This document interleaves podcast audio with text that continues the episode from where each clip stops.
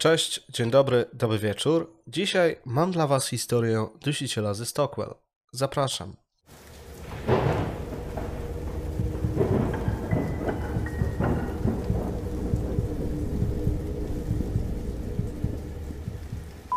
Pierwszą ofiarą dusiciela grasującego w Londynie w 1986 roku była pani Nancy Jans. Nancy była w chwili śmierci 78-letnią emerytowaną nauczycielką. Mieszkała sama w swoim mieszkaniu, które znajdowało się w suterynie w dzielnicy Wandsworth w Londynie. Jej ciało zostało odkryte 9 kwietnia przez pracownicę społeczną, która odwiedzała ją raz na jakiś czas. Pani Nancy cierpiała na demencję i nie była w stanie poradzić sobie ze wszystkimi codziennymi czynnościami. Dlatego potrzebowała pomocy m.in. z zakupami czy w sprzątaniu. Opiekunka z pomocy społecznej wezwała pomoc. W mieszkaniu zjawił się lekarz. Lekarz ten przeprowadził odpowiednie czynności, po których stwierdził, że do śmierci doszło z przyczyn naturalnych. Zostały wprowadzone odpowiednie procedury. Ciało zostało wyniesione z mieszkania. Po kilku dniach ta sama pani, która odkryła zwłoki, weszła do mieszkania, aby je mieszkanie, a nie zwłoki, posprzątać, ogarnąć dla przyszłych odwiedzających chcących dokonać zakupu. Opiekunka pani Nancy szybko zorientowała się, że z tego lokalu zniknęło kilka rzeczy. Jedną z nich był telewizor. Telewizor był bardzo ważny dla zmarłej i osoba dokonująca porządków, która opiekowała się zmarłą, nie wyobrażała sobie, aby ta bez niego mogła sobie poradzić w codziennym funkcjonowaniu. To też zdziwiło ją, kiedy weszła do mieszkania, że tego sprzętu nie zauważyła.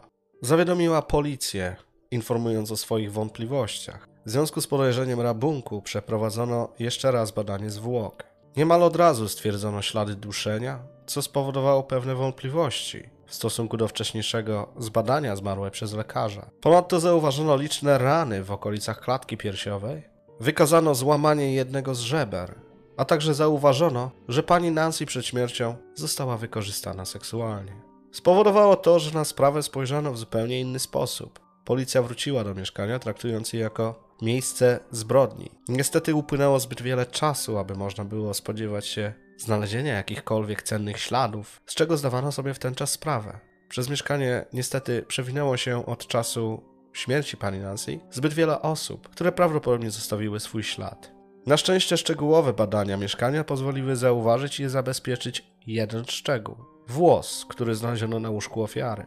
Ewidentnie nie należał on do zmarłej, ani do opiekunki.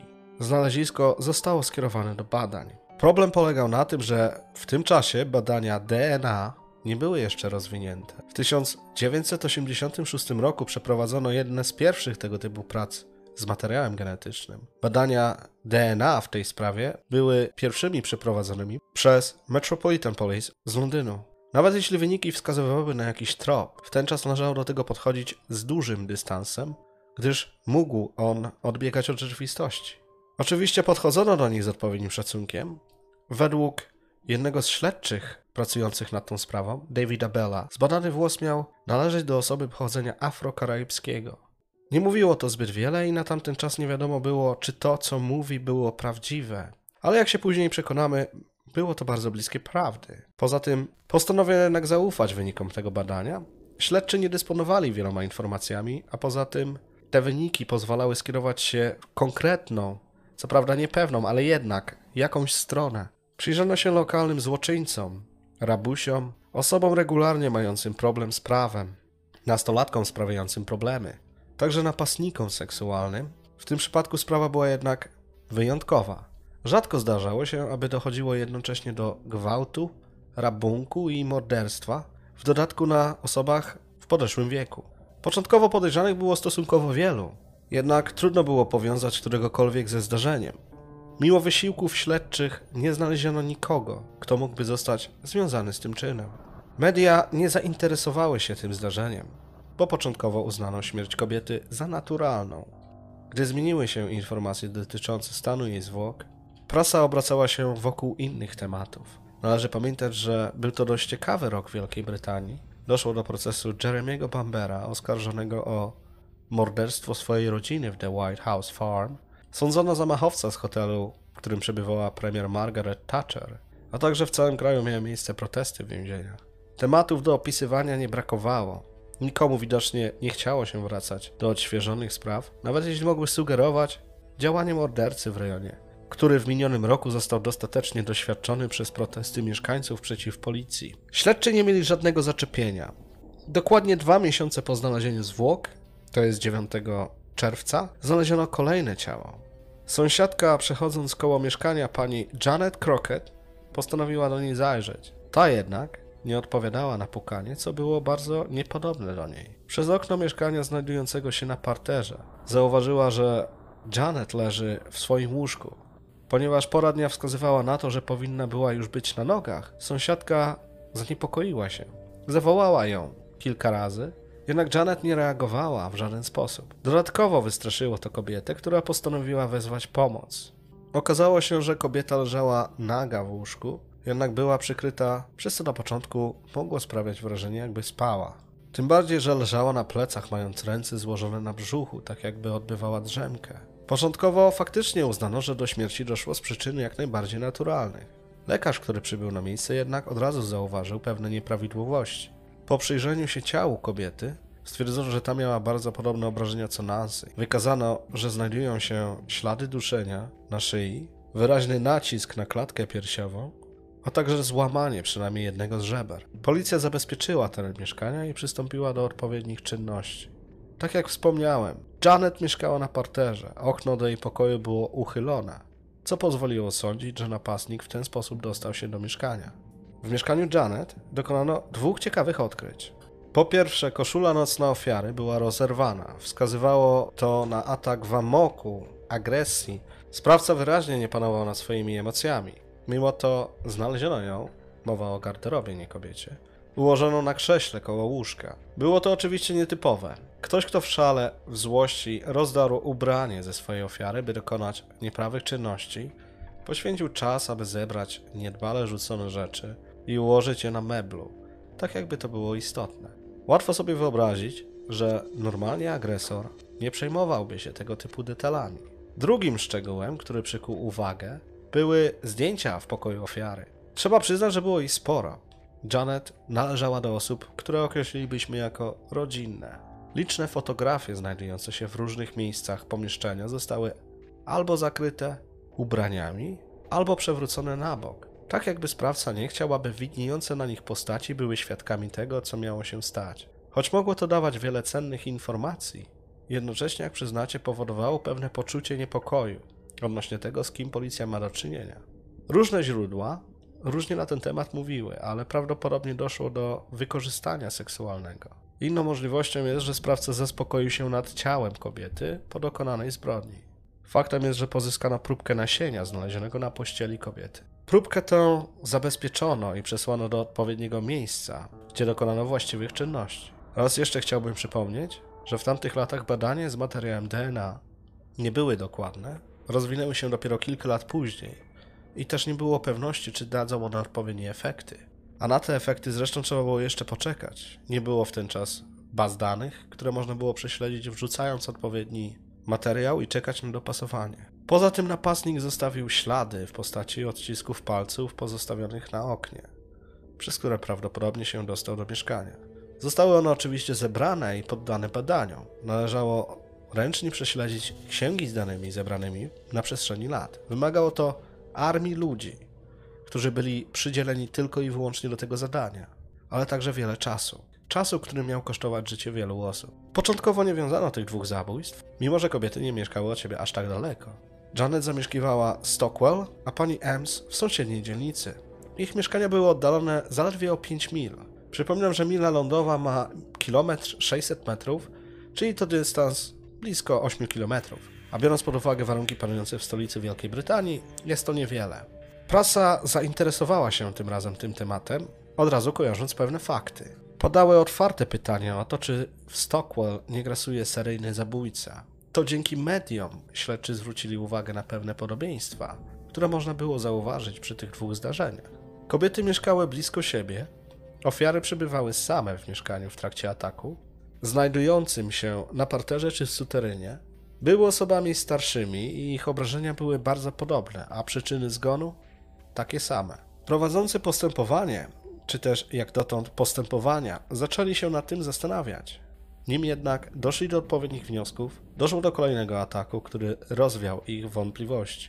27 czerwca, przypominam, 1986 roku, 73-letni Frederick Prentice położył się spać o zwykłej porze. Mieszkał on w jednym z kilku znajdujących się w dzielnicy Stockwell ośrodków dla osób starszych. Jego pokój znajdował się na parterze. Ponieważ lato w omawianym roku było wyjątkowo, przynajmniej jak na warunki angielskie, ciepłe, zostawił on uchylone okno. Około godziny trzeciej rano zbudził go hałas. Po przebudzeniu zobaczył w ciemnym pomieszczeniu czarną postać, która niezdarnie wchodziła przez okno. Oczywiście mężczyzna nie wiedział, co się dzieje. Na pewno był w wielkim szoku, dlatego dłuższą chwilę zajęło mu ocenienie sytuacji. Gdy nieproszony gość w końcu dostał się do środka i stanął przed jego łóżkiem, Fred wrzasnął, aby ten natychmiast wyszedł. Napastnik jednak nie posłuchał, co więcej, rozłościł go ton starszego mężczyzny. Rzucił się na łóżko i zaczął przyciskać kolanami klatkę piersiową Freda. Ten starał się go odepchnąć, jednak skutecznie te próby były niwelowane jedną ręką atakującego, który próbował przytrzymać swoją ofiarę. Druga ręka trzymała staruszka za gardło, która zaciskała się coraz mocniej, uniemożliwiając wezwanie pomocy. Oczy nieznajomego były pełne szału. Szeptał tak jakby do siebie: kill, kill, kill, czyli zabić, zabić, zabić. W pewnym momencie napastnik przyłożył palec dłoni, dłoni, którą miał przytrzymać ręce starca, i w ten sposób dał mu znać swojej ofierze, aby ta zamilkła. Fred skorzystał z okazji i wcisnął przycisk wzywający pomocy. Nie wiem, jak sytuacja wygląda obecnie, w ten czas jednak w tego typu instytucjach koło łóżka każdego z mieszkańców znajdował się guzik. Pozwalał on zaalarmować obsługę obiektu, gdy na przykład osoba używająca tego mechanizmu potrzebowała szybkiej pomocy. Fred narobił dość sporo hałasu, dając znać pracownikom placówki, że coś jest nie tak. Napastnik zorientował się, że jest w niekorzystnej dla siebie sytuacji, dlatego wstał na nogi, podnosząc razem ze sobą Freda i cisnął nim o ścianę z taką mocą, że ten stracił przytomność. Prawdopodobnie przekonany, że ten nie żyje, niedoszły zabójca uciekł tą samą drogą, którą wszedł do pomieszczenia, nim w pokoju zawija się pomoc. Na szczęście Fred przeżył, choć po ataku był przerażony i długo dochodził do siebie. Dzięki jego zeznaniom wyjaśniono kilka kwestii. Z całą pewnością można było uznać, że poszukiwana osoba jest mężczyzną. Określono jej przybliżony wiek, a także budowę ciała. Potwierdzono wcześniejsze założenie, że dokonuje swych napaści w pojedynkę. Na podstawie współpracy Freda ze służbami powstał nawet szkic podejrzanego, który trzeba jednak przyznać nie był zbyt dokładny. Dawało jednak bardzo, ale to bardzo ogólne pojęcie tego, jak wygląda osoba poszukiwana przez policję. O kolejnym ataku szybko dowiedziały się media, które to od razu nagłośniły. Nie spodobało się to policji, która bała się wybuchu paniki. Paniki, której bardzo starano się uniknąć, szczególnie po wydarzeniach sprzed roku, kiedy w dzielnicach Stockwell i Brixton doszło do zamieszek. Wywołane one zostały przez fałszywą informację.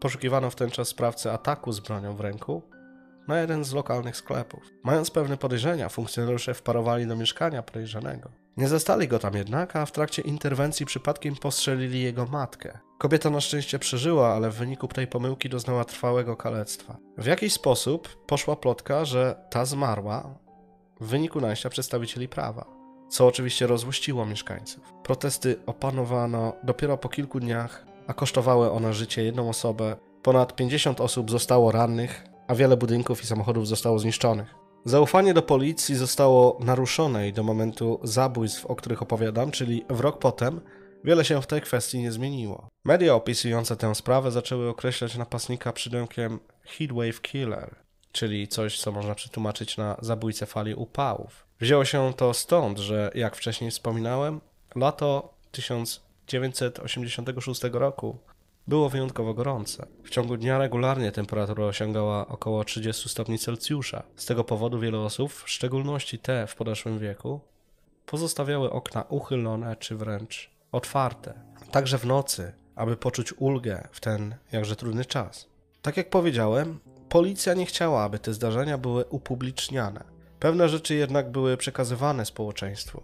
Wiadomo było, że do takich ataków dochodziło i że ofiary były mordowane przez duszenie. Już dzień po ataku na pana Freda Prentice'a, to jest 28 czerwca, doszło do kolejnego zdarzenia, które w skutkach było tym razem tragiczne. Po raz kolejny napastnik obrał ze cel dom starców, ponownie w dzielnicy Stockwell. Jednak był to inny dom niż dzień wcześniej. Morderca ponownie dostał się do obiektu przez uchylone okno. W pokoju zastał dwie osoby. 84-letniego byłego oficera armii brytyjskiej, Valentina Glejma i 94-letniego imigranta, który uciekł z Polski w momencie wybuchu II wojny światowej, Zbigniewa Strabawę. Obaj panowie byli narodowości polskiej, obaj panowie zmarli w wyniku uduszenia i w obu przypadkach doszło do gwałtu, który według późniejszych ustaleń mógł nastąpić nawet po śmierci ofiar. W jaki sposób napastnik steroryzował dwie osoby, że te nie zdążyły wezwać pomocy? Nie wiadomo. Pewne jest, że po zdarzeniu osoba ta udała się do łazienki, która była przyłączona do pokoju ofiar, gdzie wykorzystując znajdujący się tam sprzęt, ogoliła się. Hałas powstały w wyniku tej czynności zaalarmował obsługę obiektu, która uznała za co najmniej dziwne, aby ktoś wykonywał tę czynność w środku nocy. Tym bardziej, że wcześniej to się nie zdarzało. Jeden z pracowników udał się, aby to sprawdzić. Po chwili zauważył on osobnika ubranego na czarno, stojącego na drugim końcu korytarza. Nie skonfrontował się z nim, natomiast zbiegł do recepcji, skąd zadzwonił na policję. Ta, co trzeba przyznać, zjawiła się błyskawicznie, jednak agresor zdążył zbiec z miejsca zbrodni. Po tym ataku policja nie mogła już dłużej ukrywać faktu, że w okolicy grasuje seryjny morderca. Podano publicznie informacje o tym, w jaki sposób dochodziło do ataków i polecono, aby nie zostawiać okien otwartych czy też uchylonych, także w ciągu dnia, a już na pewno nie w nocy. Oczywiście nie podzielono się wszystkimi danymi. Na przykład zachowano w tajemnicy fakt, że dochodziło do gwałtów, czy w jakim stanie ciała były znajdowane. Sporządzono profil psychologiczny poszukiwanego. Początkowo sądzono, że ten jest gerontofilem, czyli osobą odczuwającą pociąg seksualny do ludzi w podeszłym wieku. Sprawę utrudniło to, że ofiary były obu płci. Stopniowo jednak uznano, że nie tylko płeć, ale i wiek odgrywają rolę drugorzędną. Psycholożka kryminalna Donna Youngs, która kilkanaście lat później szczegółowo zajęła się tym problemem, dobrze opisała podejście śledczych w tamtym czasie do zwyrodnialca. Początkowa opinia, jakoby jego ataki były motywowane potrzebą wyżycia seksualnego, zmieniła się. Zaczęto uznawać, że wybór tej grupy wiekowej jest zwykłą kalkulacją. Emeryci mieszkający samotnie czy też w ośrodkach dla osób starszych byli po prostu najłatwiejszym celem. Chodziło o to, żeby zabić, a gwałt odbywał się przy okazji, aby podkreślić wyższość nad ofiarą.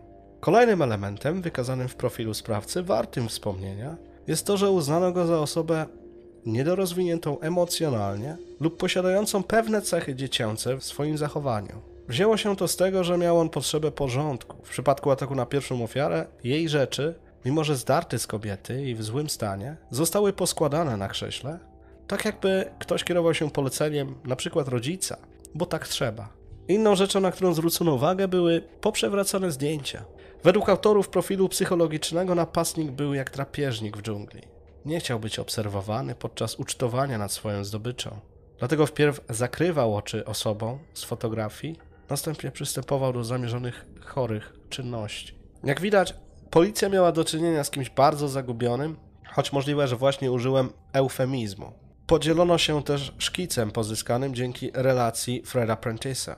Na ulicach pojawiło się więcej patroli, a w okolicach ośrodków dla osób starszych krążyli nieumundurowani detektywi. Po śmierci polskich emerytów media zmieniły przydomek zabójcy na The Stockwell Strangler, czyli dusiciela ze Stockwell. Wzięło się to oczywiście z nazwy dzielnicy, w której doszło do większości ataków, ale też metody, jaką stosował on, aby pozbawić swojej ofiary życia. O duszeniu prasa dowiedziała się sobie znanymi sposobami, mimo że policja wcześniej starała się, aby takie szczegóły nie wypłynęły. Mimo zwiększonej liczby patroli, a także apeli o zamykanie okien, szczególnie wieczorem przed udaniem się na spoczynek. Niestety, ale doszło do kolejnego zdarzenia. W Islington, dzielnicy znajdującej się na północ od City of London, znaleziono kolejne ciało. William Carmen, 84-letni emeryt, zmarł 8 lipca, ponad tydzień od ataku na Polaków. Miejsce zdarzenia uległo zmianie. Prawdopodobnie chodziło o dwie rzeczy. Po pierwsze, miało to pokazać śledczym, że nie będą w stanie przewidzieć kolejnego miejsca ataku, co miało w pewnym sensie pokazać przewagę napastnika nad policjantami. Po drugie, sprawca mógł się domyślać, że okolice Stockwell będą bardziej pilnowane. Z tego tytułu, nie chcąc się narażać, zmienił dzielnicę, w której planował dokonać swojego czynu. Zaatakowany mężczyzna miał obrażenia w okolicach głowy, klatki piersiowej, a poza tym został zgwałcony, a następnie uduszony. Choć wcześniej doszło do wyniesienia pewnych rzeczy z mieszkania, po raz pierwszy ofiara dusiciela została obrabowana z pieniędzy. Pan William posiadał pewne oszczędności w kwocie około 3000 funtów, które zostały wyniesione. Zdjęcia w pokoju ofiary zostały także poprzewracane lub przykryte ubraniami.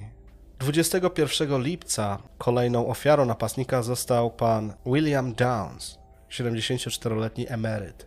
Mężczyzna mieszkał dokładnie w tym samym domu, co druga ofiara dusiciela, Janet Crockett. Jak się okazało, został on wykorzystany seksualnie, po czym uduszony. Williama znalazł syn, który tego dnia, to jest 21 lipca, przyszedł go odwiedzić. Zastał go w łóżku. Na początku wyglądało to na zgon z przyczyn naturalnych. Downs leżał na plecach, miał ręce złożone na klatce piersiowej i był przykryty kołdrą.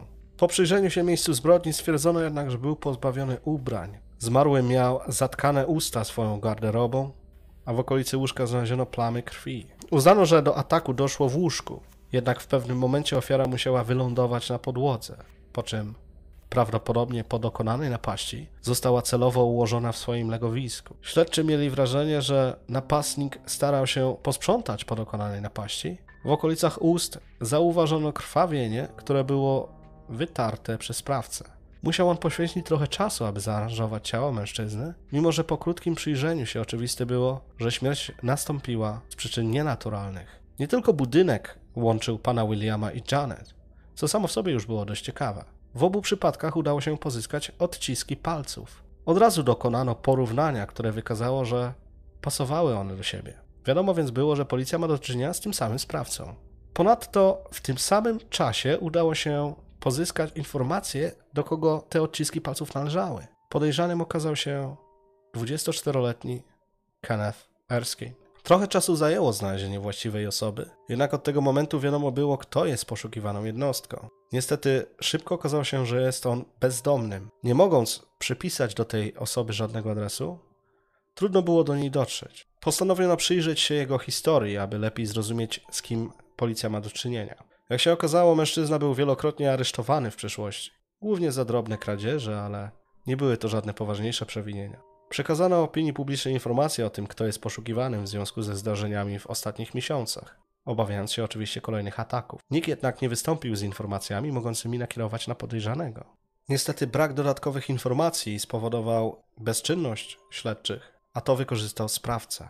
23 lipca odbyła się uroczystość zaślubin księcia Andrzeja i Sary Ferguson. Była to uroczystość związana z rodziną królewską, co oczywiście budziło wiele emocji i zainteresowania. Cały kraj, między innymi media, od jakiegoś czasu wokół tego żyły. Żyła tym także 83-letnia Florence Teasdale. Kobieta była wielką fanką rodziny królewskiej i wszystkiego, co z nią związanego. W związku ze swoim wiekiem planowała śledzić te wydarzenia ze swojego mieszkania za pomocą relacji w telewizji. Mimo to z samego rana udała się ona do fryzjera, aby najlepiej przygotować się na tą okazję. Było to oczywiście wyrazem szacunku, jaki miała do panującej rodziny. Salon, do którego udała się, aby zadbać o swoje włosy, był miejscem, w którym po raz ostatni widziano ją żywą.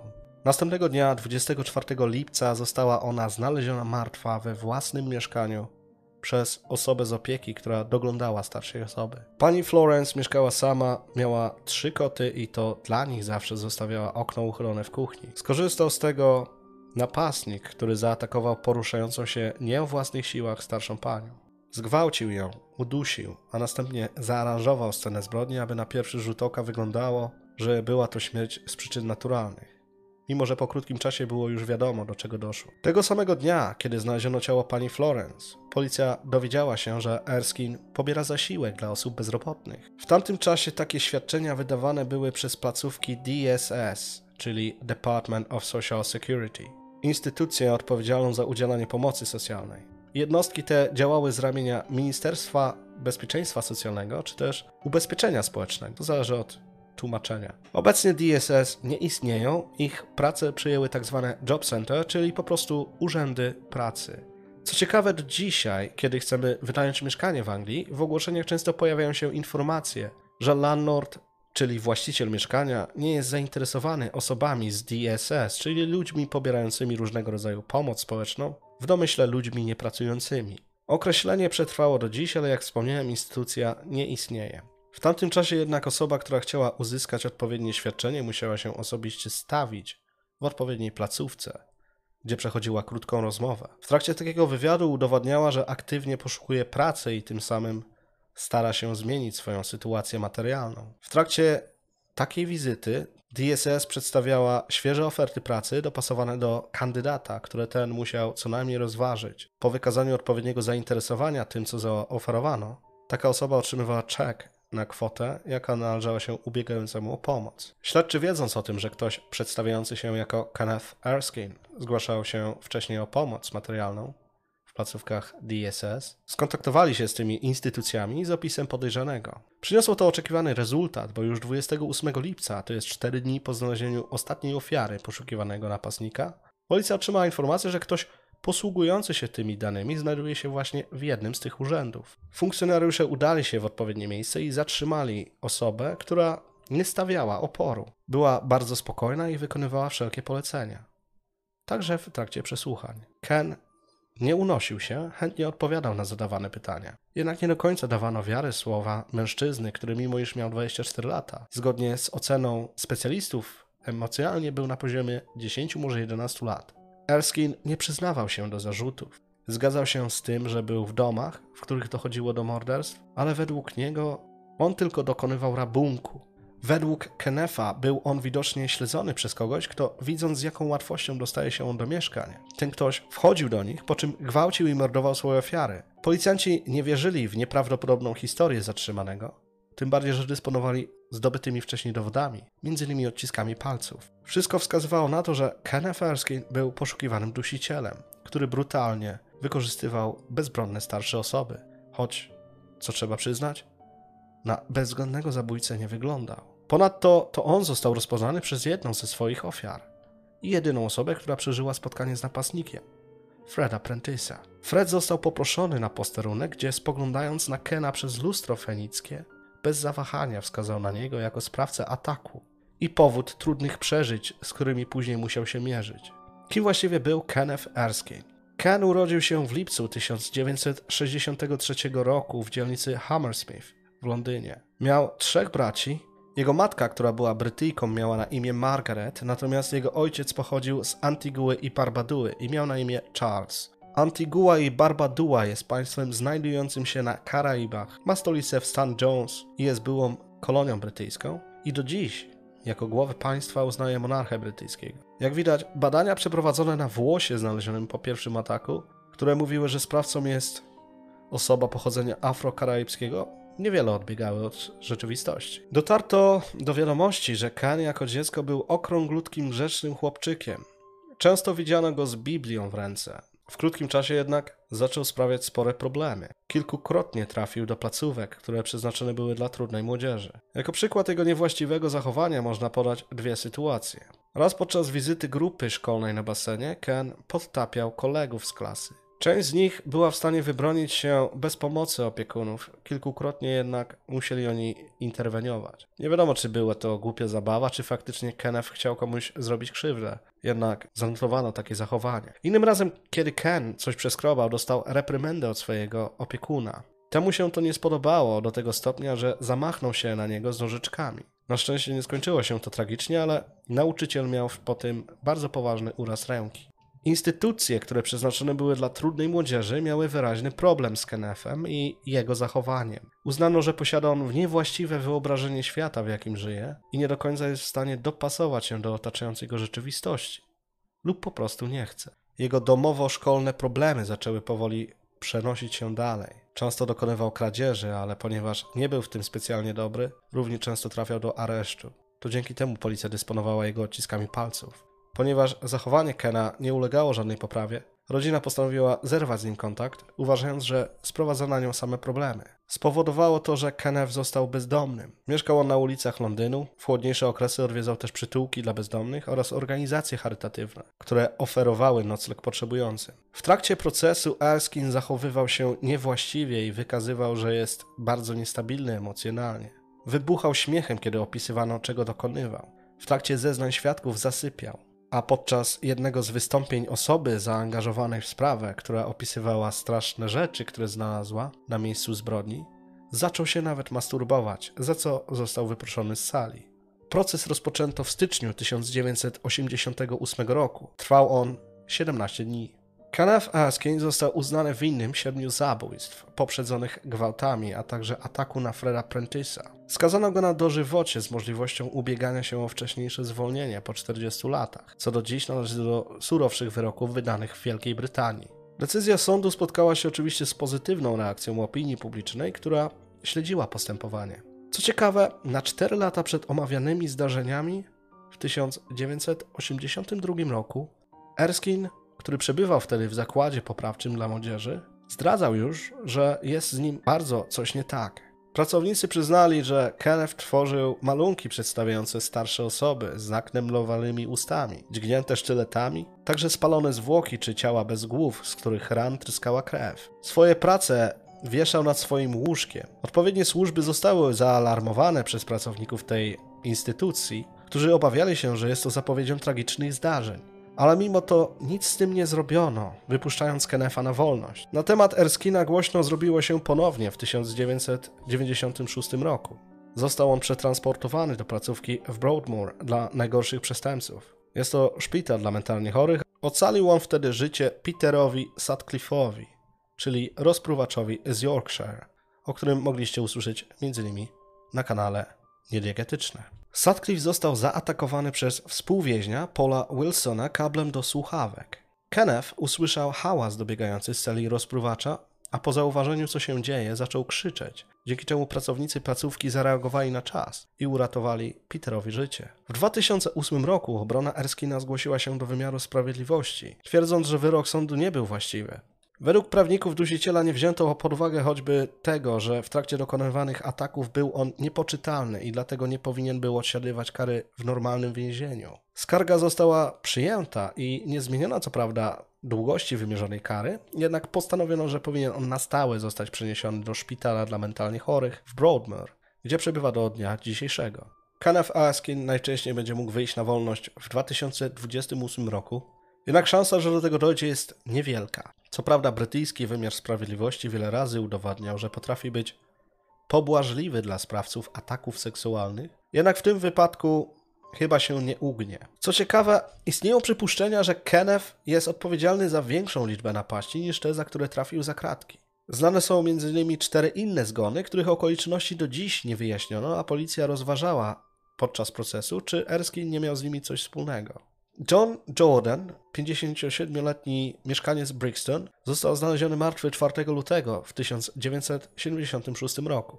Został on znaleziony we własnym łóżku, a na szyi zauważono ślady duszenia. Scena zbrodni wskazywała na wiele podobieństw do tego, jak działał Kenneth Erskine. Nie powiązano tych ataków na początku, dlatego że John zmarł blisko 4 miesiące nim podejrzewano w ogóle o to, że działa jakikolwiek seryjny morderca, co spowodowało, że nie zbadano miejsca zbrodni właściwie, a skutkowało to później brakiem dowodów łączących Erskina z tym zabójstwem.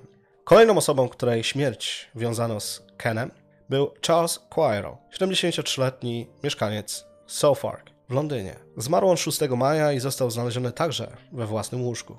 Uduszony ale nie przez zacisk rąk na jak to Erskine miał w zwyczaju, a przez zatkanie otworów zapewniających dopływ tlenu. Prawdopodobnym narzędziem zbrodni była poduszka. I tutaj nie powiązano Erskina z tym atakiem, ponieważ zauważono różnicę w metodzie działania. Kolejną osobą, którą powiązano na początku z działaniami Kena był Wilfred Parks, 70-latek z Stockwell, który został znaleziony 28 maja, uduszony we własnym łóżku. Tutaj tak naprawdę nie ma zbyt wiele informacji. Jedyne co wyczytałem to to, że nie pozyskano odpowiednich materiałów dowodowych, które wskazywałyby na to, że to Ken zabił tę osobę. I ostatnim mężczyzną, którego początkowo uważano za możliwą ofiarę dusiciela ze Stockwell był Trevor Thomas, który zmarł mając 75 lat w swoim mieszkaniu w Lambeth. Został on znaleziony 12 lipca, czyli 4 dni po ataku na Williama Carmena. Ciało zostało znalezione w wannie i miało ślady duszenia na szyi. Jak stwierdzono, ciało w tej wannie znajdowało się od czterech dni, co znaczyłoby, że gdyby to Ken był sprawcą ataku, musiałby dokonać napaści na dwie osoby tego samego dnia. Ponieważ rzadko zdarza się, że napastnik dokonuje napaści na dwie ofiary w dwóch różnych miejscach tego samego dnia, a poza tym ciało znajdowało się w wannie i była spora trudność z pozyskaniem dowodów z tego tytułu, ostatecznie nie powiązano Kennetha Erskina z tym zdarzeniem. Także możliwe, że tych ofiar było więcej, natomiast pewne jest to, że dokonał Kenneth Erskine zabójstwa siedmiu osób i próby zabójstwa jednej. Do dziś pozostaje on jednym z najgorszych napastników seksualnych skazanych w Wielkiej Brytanii. Ja dziękuję Wam za dzisiaj. Mam nadzieję, że wysłuchaliście do końca i że Wam się podobało. Tymczasem dziękuję, pozdrawiam. Hej.